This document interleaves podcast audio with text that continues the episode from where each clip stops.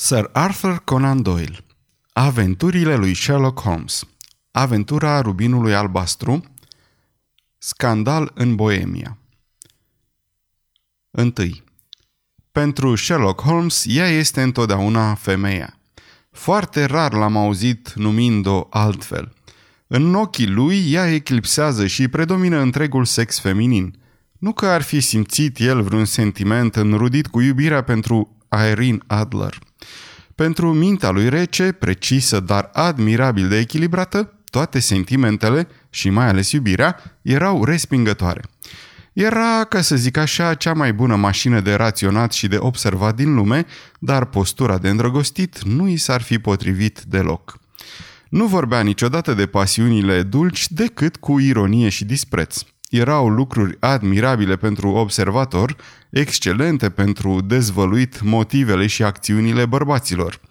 Dar ca gânditorul profesionist să admită astfel de turburări în temperamentul lui delicat și ajustat cu rafinament, însemna să introducă un factor care l-ar fi distras și ar fi putut arunca îndoiele asupra tuturor rezultatelor lui mentale – nici nisipul într-un instrument sensibil sau o zgârietură pe una din lupele lui de înaltă performanță n-ar deranja mai tare decât un sentiment puternic într-o fire ca a lui.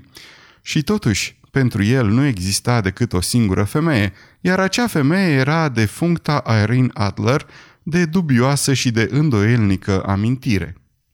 Nu-l prea văzusem pe Holmes în ultimul timp. Căsătoria mea ne îndepărtase unul de celălalt. Fericirea mea totală și interesele concentrate asupra casei, interese care apar în jurul bărbatului care se vede pentru prima dată stăpânul propriului cămin, erau de ajuns să-mi absoarbă întreaga atenție, în timp ce Holmes, care ura din tot sufletul lui boem orice formă de tovărășie, stătea în locuința noastră din strada Baker, îngropat în vechile lui cărți și alternând de la săptămână la săptămână cocaina cu ambiția, toropeala drogului cu energia sălbatică a firii lui pasionate. Era la fel de profund atras de studiul crimei ca întotdeauna și își ocupa imensele facultăți și extraordinarele capacități de observație cu urmăritul acelor indicii și cu limpezirea acelor mistere care fuseseră abandonate de poliție ca fiind fără speranță. Din când în când auzeam câte o relatare vagă a faptelor lui, chemarea la Odessa pentru a se ocupa de cazul uciderii lui Trepov, soluționarea ciudatei tragedii a fraților Atkinson la Tricomale și în cele din urmă misiunea pe care o îndeplinise atât de delicat și cu atâta succes pentru familia regală din Olanda. Cu toate astea, în afară de aceste semne ale activității lui pe care doar le împărtășeam cu ceilalți cititori ai presei cotidiene, știam puține lucruri despre fostul meu prieten și tovarăș. Într-o seară, era pe 20 martie 1888, mă întorceam de la un pacient, căci acum revenisem la medicina civilă, luând-o prin strada Baker. Când am trecut pe lângă ușa atât de bine cunoscută, care se asociază întotdeauna în mintea mea cu vremea când îmi curtam viitoarea soție și cu incidentele sumbre ale studiului în roșu, am fost cuprins de o dorință puternică de a-l vedea din nou pe Holmes și de a ști cum își mai folosea acum extraordinarele capacități. Apartamentul lui era bine luminat și, chiar în momentul în care m-am uitat în sus, i-am văzut silueta înaltă și subțire, trecând de două ori prin dreptul ferestrei, conturându-se întunecată pe fundalul obloanelor. Se plimba prin cameră repede și nerăbdător, cu capul în piept și cu mâinile la spate. Pentru mine, care îi cunoșteam fiecare stare de spirit și fiecare obicei, atitudinea și comportamentul lui vorbeau de la sine. Avea din nou de lucru. Ieșise din visele lui create de drog și era pe urmele unei noi probleme. Am sunat la ușă și am fost condus în camera care fusese înainte parțial a mea. Holmes nu se entuziasmă, foarte rar o făcea, dar cred că se bucura să mă vadă. Abia rostind un cuvânt, dar cu o privire prietenoasă, îmi făcu semn să mă așez într-un fotoliu, îmi aruncă cutia lui cu trabucuri și arătă spre o cutie cu spirit și spre un aprinzător aflate într-un colț. Apoi stătu lângă foc și mă cercetă în felul lui deosebit și introspectiv. Căsătoria îți priește, remarcă el. Cred, Watson, că te-ai îngrășat cu 3 kg și jumătate, de când nu ne-am mai văzut. Trei? am răspuns eu. Într-adevăr, ar fi trebuit să chipzuiesc mai mult. Cred că doar puțin mai mult, Watson. Și văd că profesezi din nou. Nu mi-ai spus că ai de gând să te înham la treabă. Atunci, de unde știi?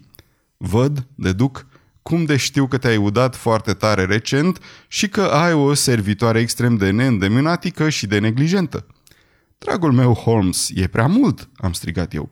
Ai fi fost cu siguranță ars pe rug dacă ai fi trăit cu câteva secole în urmă. E adevărat că joi am făcut o plimbare la țară și m-am întors acasă într-o stare jalnică, dar nu-mi imaginez cum ai dedus asta din moment ce eu mi-am schimbat hainele. Cât despre Mary Jane este incorrigibilă, iar soția mea i-a dat preavizul, dar, din nou, nu văd cum ți-ai dat seama. Holmes chicoti și își frecă mâinile lungi și nervoase. e simplu ca bună ziua, zise el. Ochii mei îmi spun că pe partea interioară a pantofului tău stâng, exact acolo unde cade lumina de la foc, pielea are șase tăieturi aproape paralele. E evident că au fost făcute de cineva care a răzuit neglijent marginile tălpii pentru a îndepărta crusta de noroi. De aici dubla mea deducție că ai fost afară pe o vreme urâtă și că ai un specimen al servitorilor din Londra deosebit de răutăcios și distrugător de cizme. În ceea ce privește profesia ta, dacă un domn intră în apartamentul meu mirosind a iod, cu o pată neagră de nitrat de argint pe arătătorul drept și cu o umflătură în partea dreaptă a pălăriei, indicând că acolo și-a ascuns stetoscopul, trebuie să fiu într-adevăr tâmpit ca să nu-l cataloghez drept un membru activ al profesiei de medic. Nu m-am putut abține să nu râd de ușurința cu care Holmes îmi explică procesul lui de deducție. Când te aud expunându-ți raționamentele, lucrul mi se pare întotdeauna atât de ridicol de simplu, încât aș fi putut foarte ușor să fac și eu asta, deși fiecare moment succesiv al raționamentului tău mă nedumerește, până în clipa în care îmi explici procesul. Cu toate astea, cred că ochii mei sunt la fel de buni ca și ai tăi. Chiar așa, răspunse el, aprinzându-și o țigară și aruncându-se într-un fotoliu. Vezi, dar nu observi. Diferența e clară. De exemplu, ai văzut de multe ori treptele care duc din hol până în această cameră. Da, de multe ori. Cât de des? Păi de vreo câteva sute de ori. Atunci câte sunt? Câte sunt? Nu știu. Exact, nu ai observat. Și totuși ai văzut. Asta e ceea ce vreau să spun. Eu știu că sunt 17 trepte pentru că am și văzut, am și observat. Apropo, din moment ce ești interesat de aceste mici probleme și din moment ce ești destul de amabil să consemnezi câteva dintre experiențele mele banale, s-ar putea să te intereseze asta. Îmi aruncă o foaie de hârtie groasă de culoare roz, care stătuse desfăcută pe masă. A venit cu ultima poștă, zise el. Citește-o cu voce tare. Biletul nu avea dată și nici semnătură sau adresă. Iată ce scria. În această seară, la ora 8 fără un sfert, veți primi vizita unui domn care dorește să vă consulte într-o problemă extrem de urgentă. Recentele servicii pe care le-ați făcut caselor regale din Europa au arătat că sunteți un om căruia îi se pot încredința în siguranță chestiuni de o importanță care cu greu poate fi exagerată. De pretutindeni, astfel de relatări despre dumneavoastră am primit. Fiți acasă la ora menționată și nu luați în nume de rău dacă musafirul dumneavoastră va purta mască. Este într-adevăr un mister, am remarcat eu. Ce crezi că înseamnă asta? Încă nu am nicio informație. Este o greșeală capitală să emiți teorii înainte de a avea informații. Fără să-ți dai seama, începi să distorsionezi faptele ca să se potrivească cu teoriile, în loc ca teoriile să se potrivească cu faptele. Dar biletul în sine, ce deduci din el? Am examinat cu atenție scrisul și hârtia. După câte se pare, cel care l-a scris are o situație materială bună, am remarcat eu, străduindu-mă să imit procedeele prietenului meu. O astfel de hârtie n-ar putea fi cumpărată la un preț mai mic de jumătate de coroană pachetul. Este ciudat de groasă și de tare. Ciudat, ăsta e cuvântul, zise Holmes. Nu e hârtie englezească în niciun caz. Ține-o la lumină. Am făcut cum mi-a spus și am văzut un E mare cu un G mic și un P și un G mare cu un T mic introduse în textura hârtiei. Ce crezi despre asta?" Întrebă Holmes. Numele fabricantului, fără îndoială, sau mai bine zis, monograma lui. Nu e așa că G-ul și cu T-ul mic înseamnă Gesellschaft, care e cuvântul german pentru companie. Este o abreviere obișnuită precum CO al nostru. P-ul firește înseamnă papier, hârtie. Pentru EG trebuie să ne uităm în dicționarul geografic continental. Atunci, Holmes dădu jos de pe rafturi un volum greu de culoare maro. Eglow, Eglonitz, Iată, Egria este o țară vorbitoare de limbă germană în Boemia, nu departe de Karlsbad, remarcabilă pentru că a fost scena morții lui Wallenstein și pentru numeroasele sale fabrici de sticlă și de hârtie. Scrie aici, băiete, ce crezi despre asta? Ochii lui străluciră, iar el suflă în aer un nor mare de fum, albastru și triumfător. Hârtia a fost fabricată în Boemia, am zis eu. Exact, iar cel care a scris biletul e de origine germană. Observă construcția ciudată a frazei. De pretutiden astfel de relatări despre dumneavoastră am primit. Un francez sau un rus nu ar fi putut să scrie așa. Germanul e cel care se poartă atât de nepoliticos cu vorbele lui. Prin urmare, nu mai rămâne decât să descoperim ce dorește acest german care scrie pe hârtie fabricată în Boemia și preferă să poarte mască în loc să-și arate fața. Și, dacă nu mă înșel, iată-l că vine să ne lămurească. În timp ce vorbea, se auzi zgomotul ascuțit al unor copite de cai și al unor roți zgârind bordura, urmat de sunetul clopoțelului tras cu bruschețe. Holmes scoase un fluierat. O pereche, după cum se aude, zise el. Da, continuă prietenul meu uitându-se pe fereastră. O trăsurică drăguță și o pereche de cai frumoși. 150 de guinee fiecare. Sunt bani în cazul ăsta, Watson, dacă nu e nimic altceva. Cred că ar fi mai bine să plec, Holmes. Nici de cum, doctore, rămâi acolo unde ești. Sunt pierdut fără Boswell al meu și cazul promite să fie interesant. Ar fi păcat să nu fii de față. Dar clientul tău nu-ți face griji din pricina lui. S-ar putea să am nevoie de ajutorul tău și el la fel. Iată-l că vine. Așează-te în fotoliul acela, doctore, și ascultă-ne cu cea mai mare atenție. Un pas lent și greoi, care se auzise pe scări și în hol, se opri imediat în fața ușii. Apoi urmă o bătaie puternică și autoritară. Intrați, zise Holmes. În cameră intră un bărbat care nu putea avea mai puțin de 2 metri, cu un piept și cu niște brațe de Hercule. Era gătit în haine scumpe, găteală care în Anglia ar fi considerată ca fiind înrudită cu prostul gust. Mânecile și marginile hainei lui erau împodobite cu fâșii groase de astrahan, în timp ce mantaua de un albastru închis, aruncată pe umeri, era tivită cu mătase de culoarea flăcării și încheiată la gât cu o broșă care consta dintr-o singură piatră de beril strălucitoare.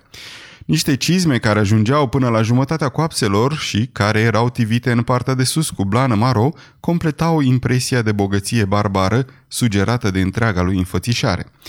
În mână ținea o pălărie cu boruri largi, în timp ce pe partea superioară a feței purta o mască neagră, care îi acoperea obrajii și pe care era evident că o potrivise chiar în acel moment, căci încă mai stătea cu mâna ridicată spre ea atunci când intră.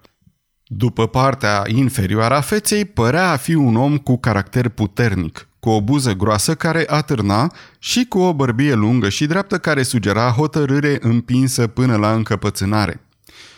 Ei bine, ați primit biletul meu?" întrebă el cu o voce groasă și aspră și cu un puternic accent german. V-am spus că voi veni." Omul se uită de la mine la Holmes și de la Holmes la mine, ca și cum nu ar fi fost sigur cui trebuie să se adreseze. Îmi puteți spune Conte von Kram, un nobil din Boemia. Înțeleg că acest domn, prietenul dumneavoastră, este un om de onoare și discret, căruia îi pot încredința o chestiune de extremă importanță, dacă nu, aș prefera să vorbesc cu dumneavoastră între patru ochi. M-am ridicat să plec, însă Holmes mă apucă de încheietura mâinii și mă împinse la loc în fotoliul meu. Vorbiți cu amândoi sau cu niciunul, zise el. Puteți spune de față cu acest domn orice mi-ați putea spune doar mie. Contele ridică din numerii lui lați. Atunci, zise el, Trebuie să încep prin a vă cere să promiteți că veți păstra secretul timp de 2 ani. La sfârșitul acestei perioade de timp, chestiunea nu va mai avea nicio importanță. În momentul de față nu greșesc când spun că problema este de o asemenea însemnătate încât poate influența istoria Europei. Promit, zise Holmes. Și eu. Vă rog să mă scuzați că port mască, continuă ciudatul nostru musafir.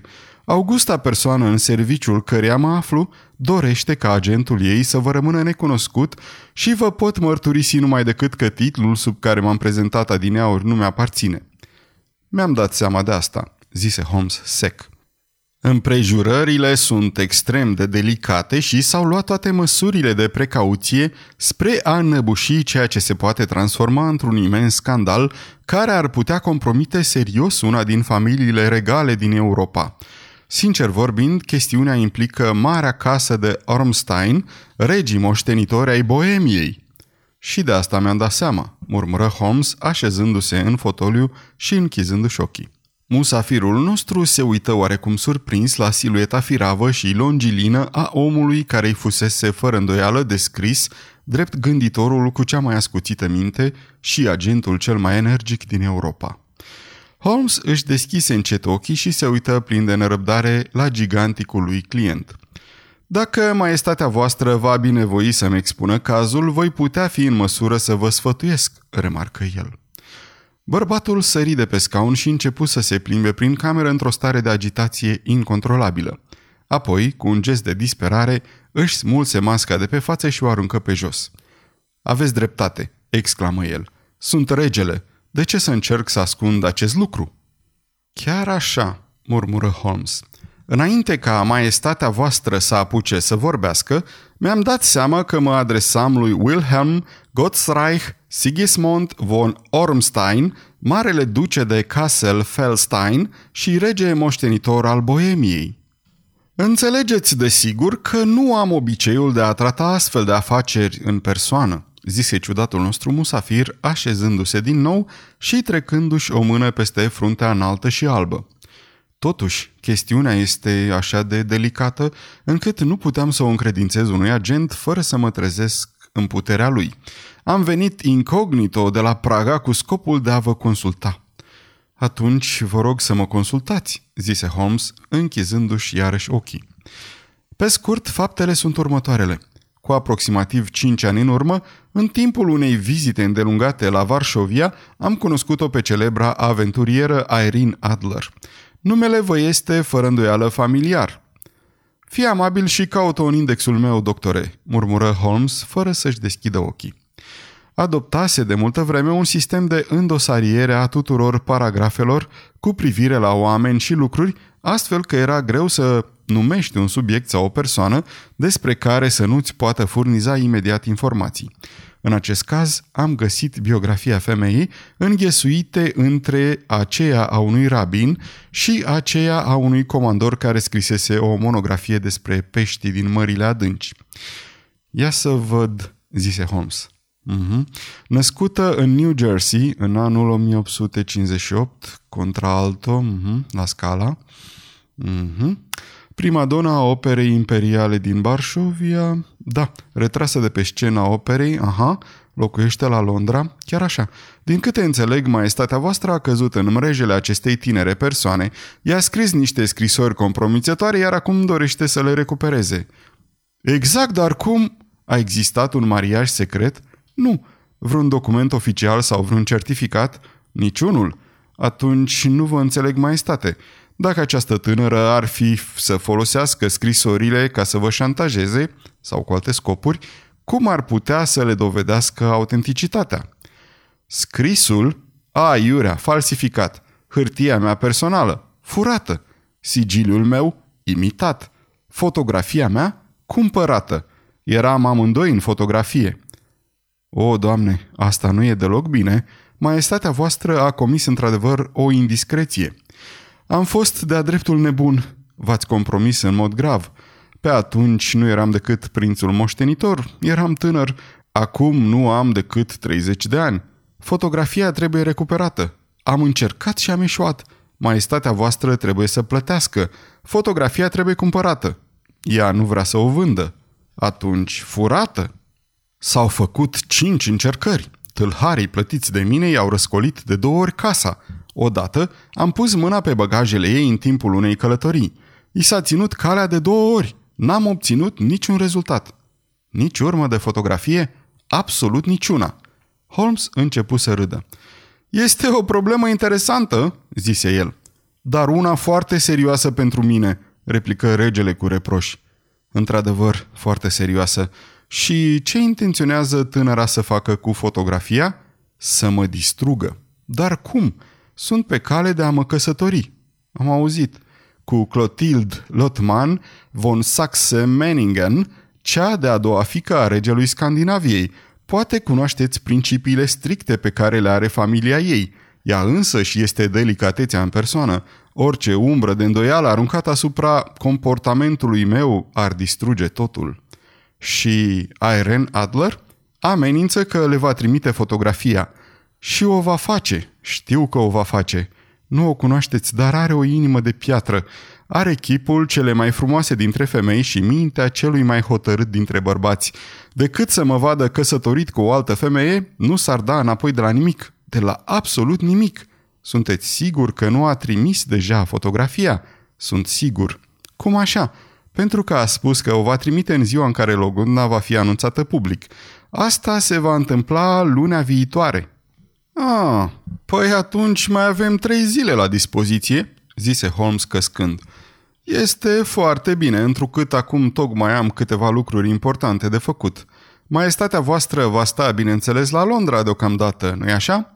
Desigur, mă puteți găsi la Langham sub numele de contele von Cram. Atunci vă voi ține la curent cu progresul nostru. Chiar vă rog, voi fi extrem de neliniștit. Și în privința banilor, aveți mână liberă. Absolut. Vă spun că aș da una din provinciile regatului meu ca să am acea fotografie și pentru cheltuielile curente, regele scoase de sub manta o geantă grea din piele de cămilă și o puse pe masă. Aveți aici 300 de lire în aur și 700 în bancnote, zise el. Holmes mâzgăli o chitanță pe una din foile carnetului său și eu în mână. Și adresa domnișoarei? întrebă el. Bryony Lodge, Boulevardul Serpentine, Street John Wood. Holmes își notă adresa. Încă o întrebare, zise el. Fotografia era înrămată? Da, era.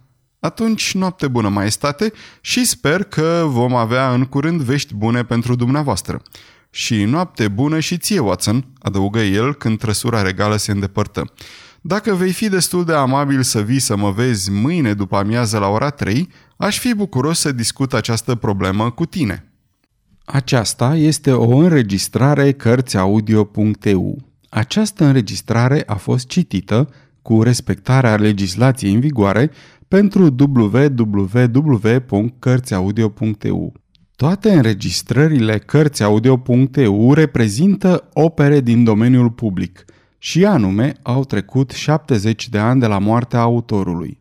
Copierea, reproducerea, multiplicarea, vânzarea, închirierea și sau difuzarea publică sau pe internet a acestei înregistrări, fără acordul scris al cărții audio.eu, constituie infracțiune și se pedepsește conform legislației în vigoare.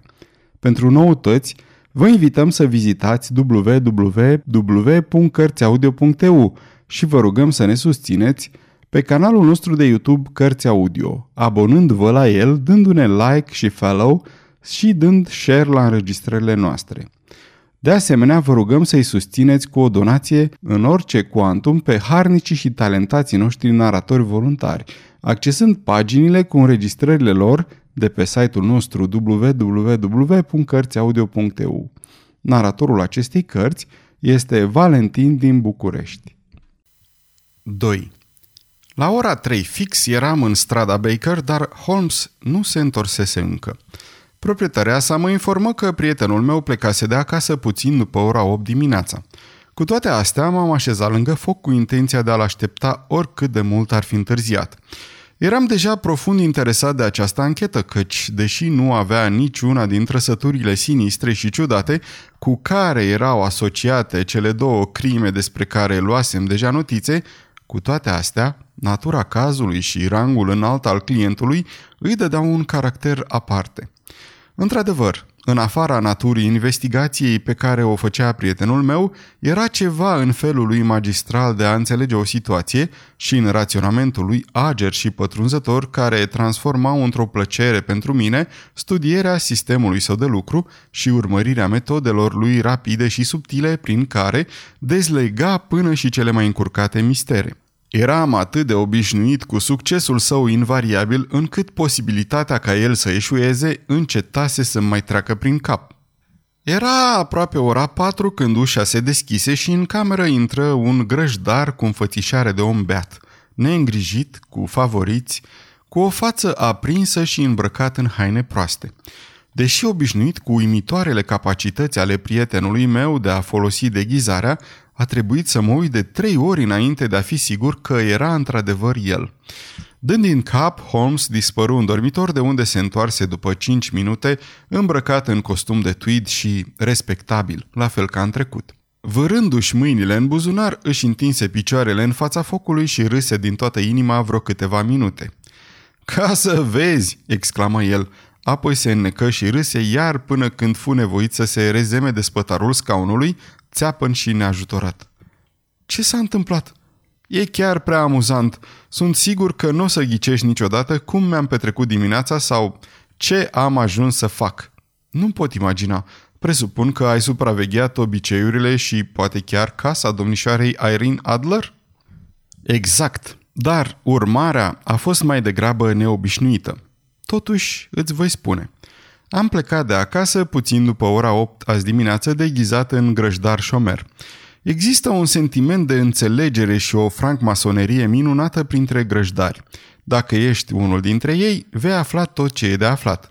Am găsit imediat Bryony Lodge. Este o bijuterie de vilă cu o grădină în spate, dar a cărei fațadă ajunge chiar până la marginea drumului și are două etaje.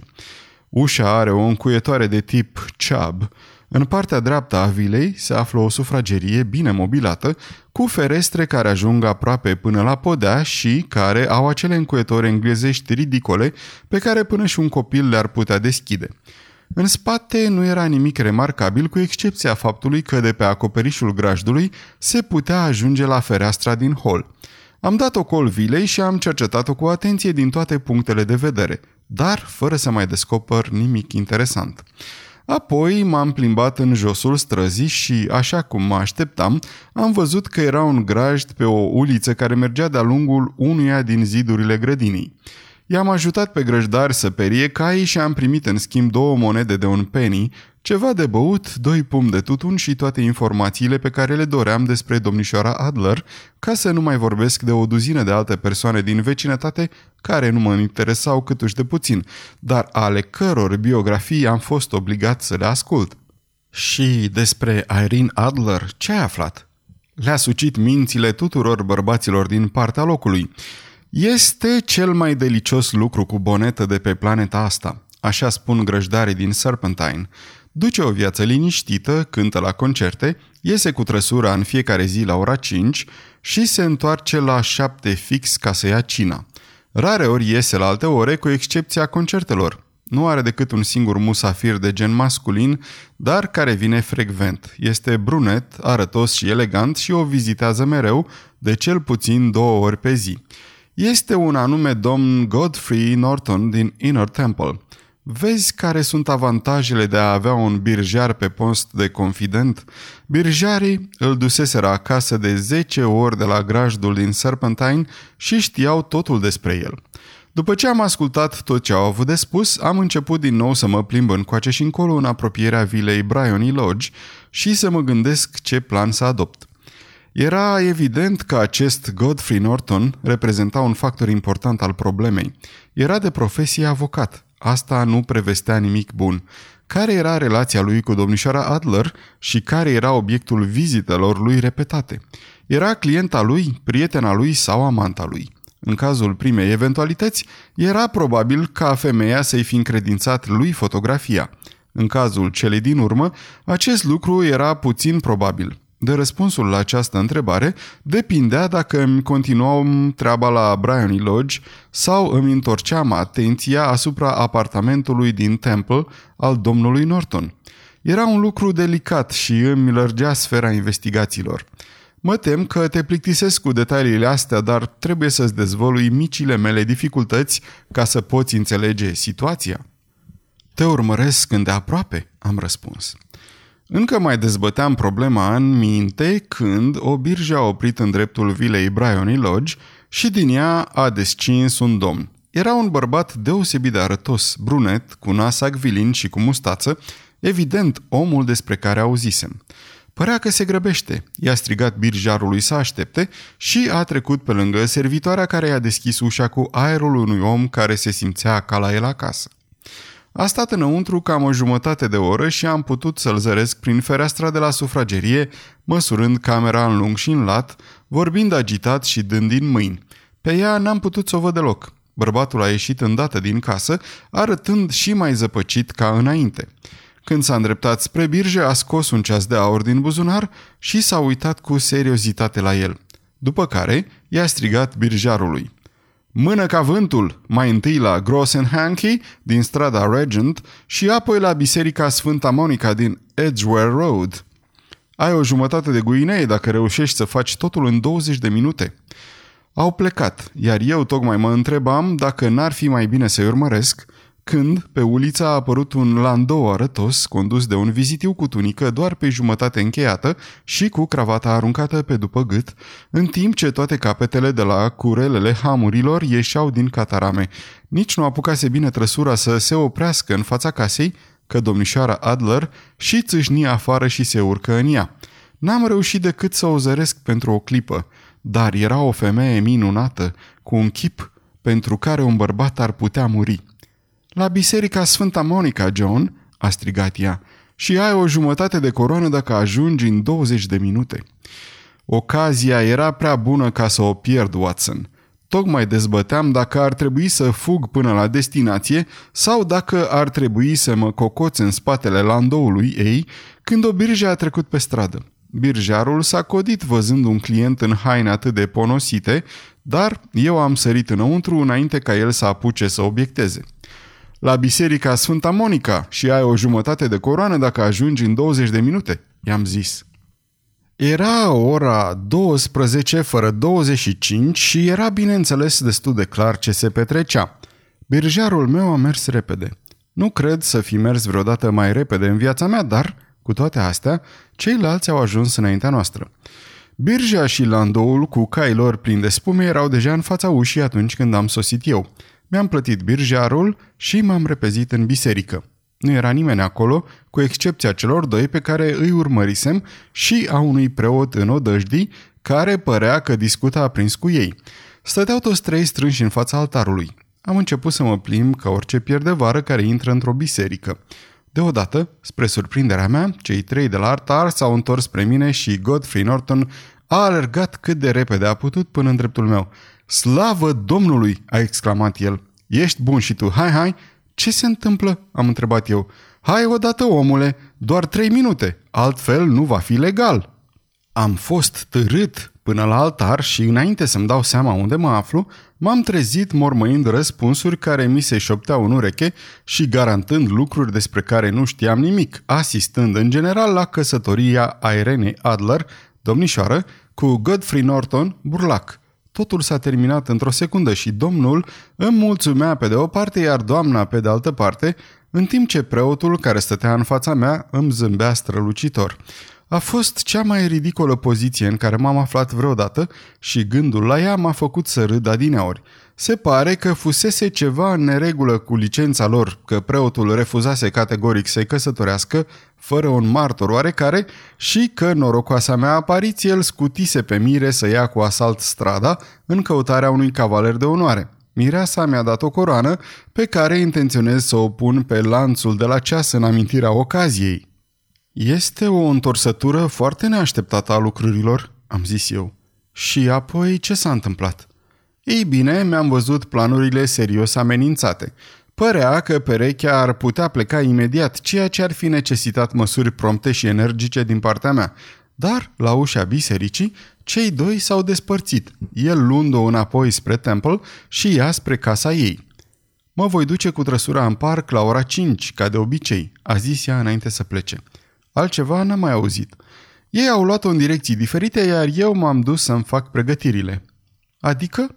Niște carne rece de vită și un pahar cu bere, răspunse el sunând din clopoțel. Am fost prea ocupat ca să mă gândesc la mâncare și probabil că voi fi și mai ocupat în seara asta. Apropo, doctore, o să am nevoie de ajutorul tău. Voi fi încântat. Nu te deranjează să încalci legea? Absolut deloc. Nici să riști să fii arestat? Nu, când e vorba de o cauză dreaptă. O cauza este excelentă. Atunci sunt omul tău. Eram sigur că pot conta pe tine. Dar uh, ce vrei să fac? Te voi lămuri după ce doamna Turner va aduce tava. Acum, zise el întorcându-se înfometat spre masa simplă furnizată de proprietarea sa noastră, trebuie să discut în timp ce mănânc pentru că nu am prea mult timp la dispoziție. E aproape 5. În două ore trebuie să intrăm în acțiune. Domnișoara, sau mai bine zis doamna, Irene se întoarce de la plimbare pe la 7. Trebuie să fim la Briery Lodge ca să o întâmpinăm. Și după aceea, lasă asta pe mine, am aranjat deja ceea ce va urma să se întâmple. Nu există decât un singur punct asupra căruia trebuie să insist. Orice s-ar întâmpla, tu nu trebuie să te amesteci. Ai înțeles? Trebuie să rămân neutru nu trebuie să faci absolut nimic. Va fi probabil o mică neplăcere. Nu te amesteca. Se va termina cu introducerea mea în casă. Patru sau cinci minute mai târziu, fereastra de la sufragerie se va deschide. Tu trebuie să te plantezi în apropierea acelei ferestre deschise. Bine, mă vei supraveghea, căci vei putea să mă vezi. Bine, și când voi ridica mâna, așa, tu vei arunca în cameră ceea ce îți voi da eu să arunci și în același timp vei striga Foc! Mă înțelegi? Perfect! Nu e nimic formidabil, zise el scoțând din buzunar un tub lung în formă de trabuc. Asta este o rachetă fumigenă obișnuită folosită de instalatori cu capse la ambele capete ca să se aprindă singură. Sarcina ta se limitează la asta. Când vei striga foc, se vor aduna mai mulți oameni care vor începe și ei să strige. Atunci te vei putea duce la capătul străzii unde voi veni și eu după 10 minute. Sper că m-am făcut înțeles. Trebuie să rămân neutru, să stau lângă fereastră, să te supraveghez și, la semnalul tău, să arunc în camera acest obiect, apoi să strig foc și să te aștept la colțul străzii. Exact. Atunci poți conta în totalitate pe mine. Excelent. Cred că a sosit timpul să mă pregătesc pentru un noul rol pe care trebuie să-l joc. Holmes dispăru în dormitor și se întoarse după câteva minute deghizat într-un preot nonconformist, prietenos și senil. Pălăria mare și neagră, pantalonii largi, cravata albă, zâmbetul plin de compătimire și atitudinea generală de scrutare și curiozitate binevoitoare nu puteau fi egalate decât de domnul John Hare. Nu era numai simplul fapt că Holmes își schimbase costumul – Expresia lui, comportamentul și însuși sufletul păreau că variază cu fiecare nou rol pe care și-l asuma. Scena a pierdut un actor minunat, tot așa cum știința a pierdut un gânditor cu mintea ascuțită atunci când Holmes a devenit un specialist al crimei. Era ora șase și un sfert când am plecat din strada Baker și tot mai rămăseseră 10 minute până la șapte fix când am ajuns în bulevardul Serpentine. Se lăsase deja întunericul, iar lămpile tocmai erau aprinse, în timp ce noi ne plimbam de colo-colo în fața vilei Briery Lodge, așteptând sosirea ocupantei. Casa era exact așa cum mi-o imaginasem din descrierea succintă a lui Sherlock Holmes, dar așezarea părea mai puțin discretă decât mă așteptasem. Din potrivă, pentru o străduță dintr-un cartier liniștit, era remarcabil de animată. Într-un colț se aflau câțiva bărbați care fumau și râdeau, îmbrăcați în haine ponosite, un tocilar cu tocila lui, doi paznici care flirtau cu o infirmieră și mai mulți tineri bine îmbrăcați care se plimbau încoace și încolo cu trabucuri în gură. Vezi, căsătoria asta simplifică lucrurile, remarcă Holmes, în timp ce ne plimbam prin fața casei. Acum fotografia devine o armă cu două tăișuri. Există șansa ca doamna Irene să nu vrea ca aceasta să fie văzută de domnul Godfrey Norton, la fel cum nu vrea clientul nostru ca ea să ajungă la prințesa lui. Întrebarea este unde să găsim fotografia? Într-adevăr, unde? E puțin probabil ca Irene Adler să o poarte peste tot cu ea. E înrămată. este prea mare ca să poată fi ascunsă cu ușurință în rochia unei femei, iar ea știe că regele este capabil să pună pe cineva să-i țină calea și să o percheziționeze. S-au făcut deja două încercări de acest sens. Prin urmare, putem presupune că nu poartă fotografia cu ea. Atunci, unde este? La bancherul sau la avocatul ei. Există această dublă posibilitate, dar eu înclin să cred că nu este nici la unul, nici la celălalt. Femeile sunt secretoase din fire și le place să se ocupe personal de secretele lor. De ce să încredințeze altcuiva fotografia? În ea însăși are încredere, dar nu poate ști în ce fel, indirect sau politic, poate fi influențat un om de afaceri. În plus, ține minte că și-a pus în gând să folosească fotografia peste câteva zile. Trebuie să se afle într-un loc unde să poată pune imediat mâna pe ea. Trebuie să fie chiar în casă. Dar casa a fost răscolită de două ori de tâlhari. Ha, n-au știut cum să caute. Dar tu cum o vei căuta?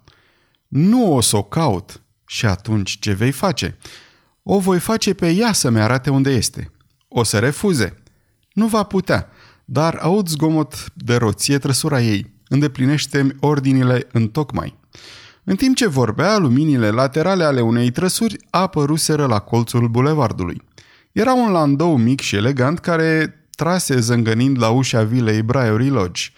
Nici nu se opri bine că unul din vagabonzii de la colțul străzii se și repezi să deschidă portiera, sperând că va câștiga un bănuț, dar fu îmbrâncit de un alt vagabond care se repezise și el cu aceeași intenție. Izbucni o ceartă cruntă sporită de cei doi paznici care luaseră partea unuia dintre vagabonzi și de tocilar care luă cu aceeași ardoare partea celuilalt vagabond. Începu bătaia și într-o clipă doamna care coborâse din trăsura ei se trezi în mijlocul unui grup de bărbați furioși care se pocneau unii pe alții cu pumnii și cu bețele. Holmes se repezi în mulțime să o apere pe doamnă, dar chiar atunci când ajunse la ea, scoase un strigăt și căzu la pământ cu sângele și roindu-i din plin pe față.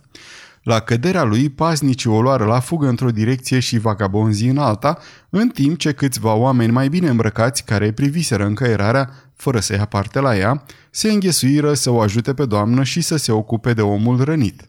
Irene Adler, așa cum continu eu să o numesc, urcase repede scările, dar se oprise pe ultima treaptă, uitându-se înapoi spre stradă, silueta ei superbă conturându-se pe fundalul luminilor din hol. E rănit grav bietul domn?" întrebă ea. E mort!" strigară mai multe voci.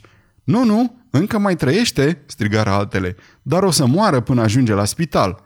E un om curajos," zise femeia. Vagabonzii ar fi furat poșeta și ceasul doamnei, dacă nu ar fi intervenit el. Era o bandă și încă una foarte violentă. A, uite că respiră. Nu-l putem lăsa să zacă pe stradă. Putem să-l aducem în casă, doamnă? Desigur, aduceți-l în sufragerie. E o canapea confortabilă acolo. Pe aici, vă rog." Încet și cu solemnitate, Holmes fu dus înăuntru vilei Bryony Lodge și culcat în camera principală, în timp ce eu observam desfășurarea evenimentelor de la postul meu de lângă fereastră. Lămpile fusese aprinse, dar obloanele nu fusese rătrase, așa că puteam să-l văd pe Holmes întins pe canapea. Nu știu dacă el avea scrupule în acel moment din pricina rolului pe care îl juca, dar știu că eu nu m-am simțit niciodată mai rușinat ca atunci când am văzut frumoasa ființă împotriva căreia conspiram sau grația și bunătatea cu care îl îngrija pe rănit. Cu toate astea, pentru Holmes ar fi fost cea mai îngrozitoare trădare dacă aș fi abandonat acum rolul pe care mi-l încredințase. Mi-am împietrit inima și am scos racheta fumigenă de sub raglan – la urma urmei, nu o rănim, m-am gândit eu. Nu facem decât să o împiedicăm să rănească pe altcineva. Holmes se ridică în capul oaselor, iar eu l-am văzut făcând semne ca un om care are nevoie de aer. O servitoare se repezi să deschidă fereastra. În același timp l-am văzut pe prietenul meu ridicându-și mâna și, la semnalul lui, am aruncat racheta în cameră strigând Foc! Nici n-am apucat bine să rostesc cuvântul că toți spectatorii și, bineînțeles, cei prost îmbrăcați, domni, grăjdari și servitorii începură să strige la unison. Foc! Nori groși de fum se încolăceau prin cameră și ieșeau afară pe fereastra deschisă. Am zărit niște siluete alergând de colo-colo și o clipă mai târziu am auzit vocea lui Holmes asigurându-i pe toți că era o alarmă falsă. Strecurându-mă prin mulțimea care striga, mi-am croit drum spre colțul străzii și după 10 minute m-am bucurat să-mi iau prietenul de braț și să părăsesc scena gălăgioasă. Holmes merse rapid și tăcut vreo câteva minute până ajunserăm pe niște străzi mai liniștite care duceau spre Edgeware Road. Te-ai descurcat de minune, doctore, remarcă el. Nici că s-ar fi putut mai bine. Totul e în regulă. Ai fotografia? Știu unde este. Și cum ai aflat? Mi-a arătat-o ea, așa cum ți-am spus că o să facă. Tot nu înțeleg. Nu vreau să fac din asta un mister, zise el râzând. Chestiunea a fost foarte simplă. După cum ți-ai dat seama, toți cei de pe stradă erau complici. I-am angajat pe toți pentru o seară. Asta am înțeles. Atunci când a început cearta, am avut puțină vopsea roșie în palmă. M-am năpustit, am căzut, mi-am dus repede mâna la față și am devenit un spectacol jalnic. E un truc vechi. Și asta am înțeles. Apoi am fost dus în casă. Era obligată să mă primească. Ce altceva ar fi putut face? Și m-a primit în sufragerie, care era chiar camera bănuită de mine. Fotografia nu putea fi decât acolo sau în dormitorul ei, iar eu eram hotărât să aflu în care din ele. Am fost culcat pe o canapea, am făcut semn că am nevoie de aer, ei au fost obligați să deschidă fereastra și tu ai avut ocazia să arunci racheta înăuntru. Și cum te-a ajutat asta? A fost extrem de important. Când o femeie crede că i-a luat casa foc, instinctul ei este să se repeadă imediat spre lucrul la care ține cel mai mult. Este un impuls covârșitor și am profitat de multe ori de el. Mi-a fost de folos în cazul scandalului Darlington, cel cu substituirea, precum și în afacerea de la castelul Answorth. O femeie măritată se repede să-și ia copilul, una nemăritată își ia cutia cu bijuterii. În cazul de față, era foarte clar pentru mine că doamna noastră nu avea nimic în casă mai prețios pentru ea decât ceea ce căutam noi. Prin urmare, se va repezi să salveze lucrul cu pricina. Alarma a fost dată în mod admirabil. Fumul și strigătele erau de ajuns să clatine chiar și nervii de oțel.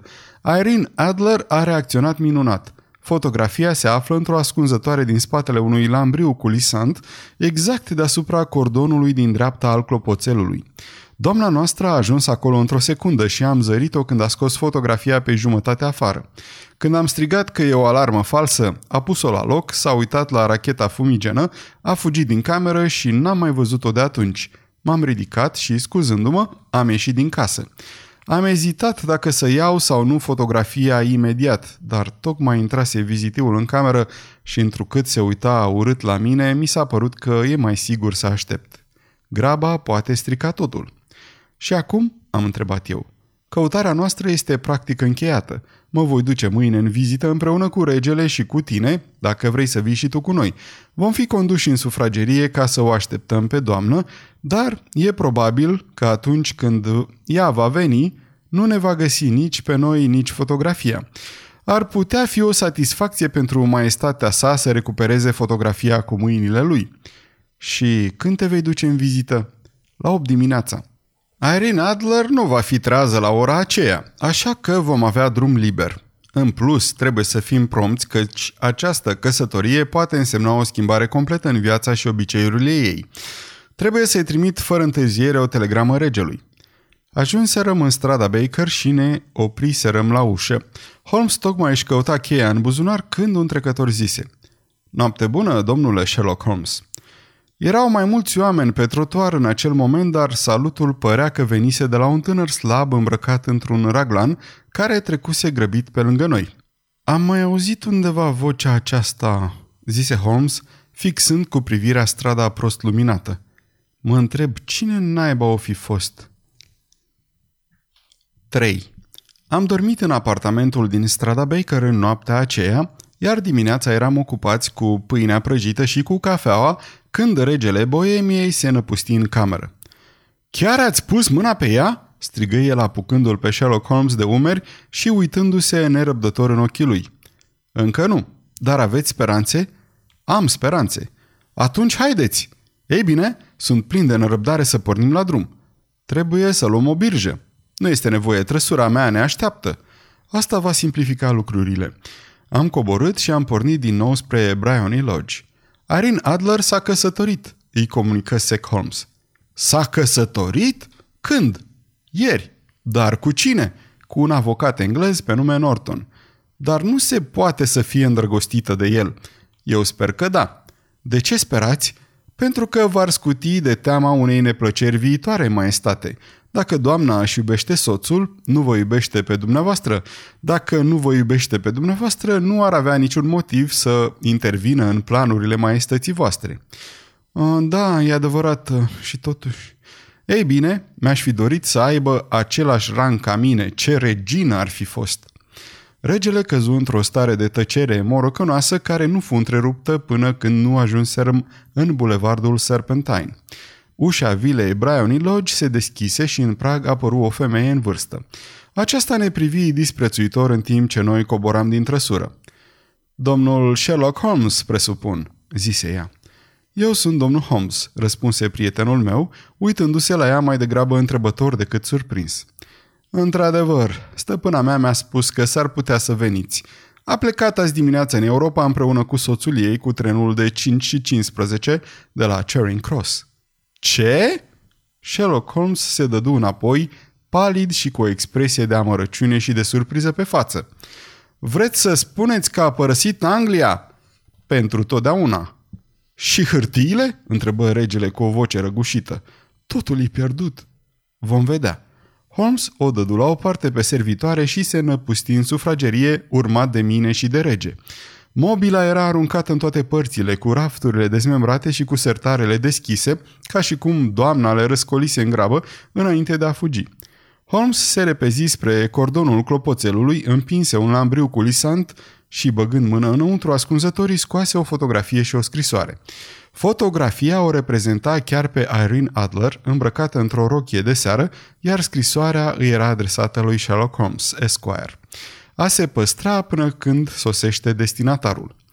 Prietenul meu rupse plicul și citirăm toți trei scrisoarea. Aceasta fusese scrisă cu o zi înainte, la miezul nopții, și suna în felul următor. Dragă domnule Sherlock Holmes, te-ai descurcat într-adevăr foarte bine. M-ai păcălit în întregime. N-am bănuit nimic, decât după ce s-a dat alarma. Atunci, când mi-am dat seama că m-am trădat singură, am început să mă gândesc. Am fost avertizată în privința dumitale cu multe luni în urmă. Mi s-a spus că, dacă regele ar angaja un agent, dumneata ai fi cu siguranță acela. Și mi s-a dat adresa dumitale. Cu toate astea, m-ai făcut să dezvălui ceea ce voiai să știi. Chiar și după ce am devenit bănuitoare, mi-a fost greu să cred ceva rău despre un preot atât de simpatic și de bun. Dar, după cum știi, am și eu pregătire de actriță. Costumele bărbătești nu reprezintă nicio noutate pentru mine. Profit de multe ori de libertatea pe care acestea mi-o oferă. L-am trimis pe John, vizitiul, să te supravegheze. Am fugit la etaj, m-am îmbrăcat cu hainele de plimbare, așa cum le numesc eu, și am coborât exact atunci când plecai.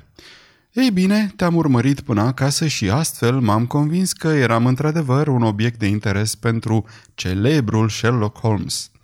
Apoi, comițând o imprudență, ți-am urat noapte bună și m-am îndreptat spre Temple să vorbesc cu soțul meu.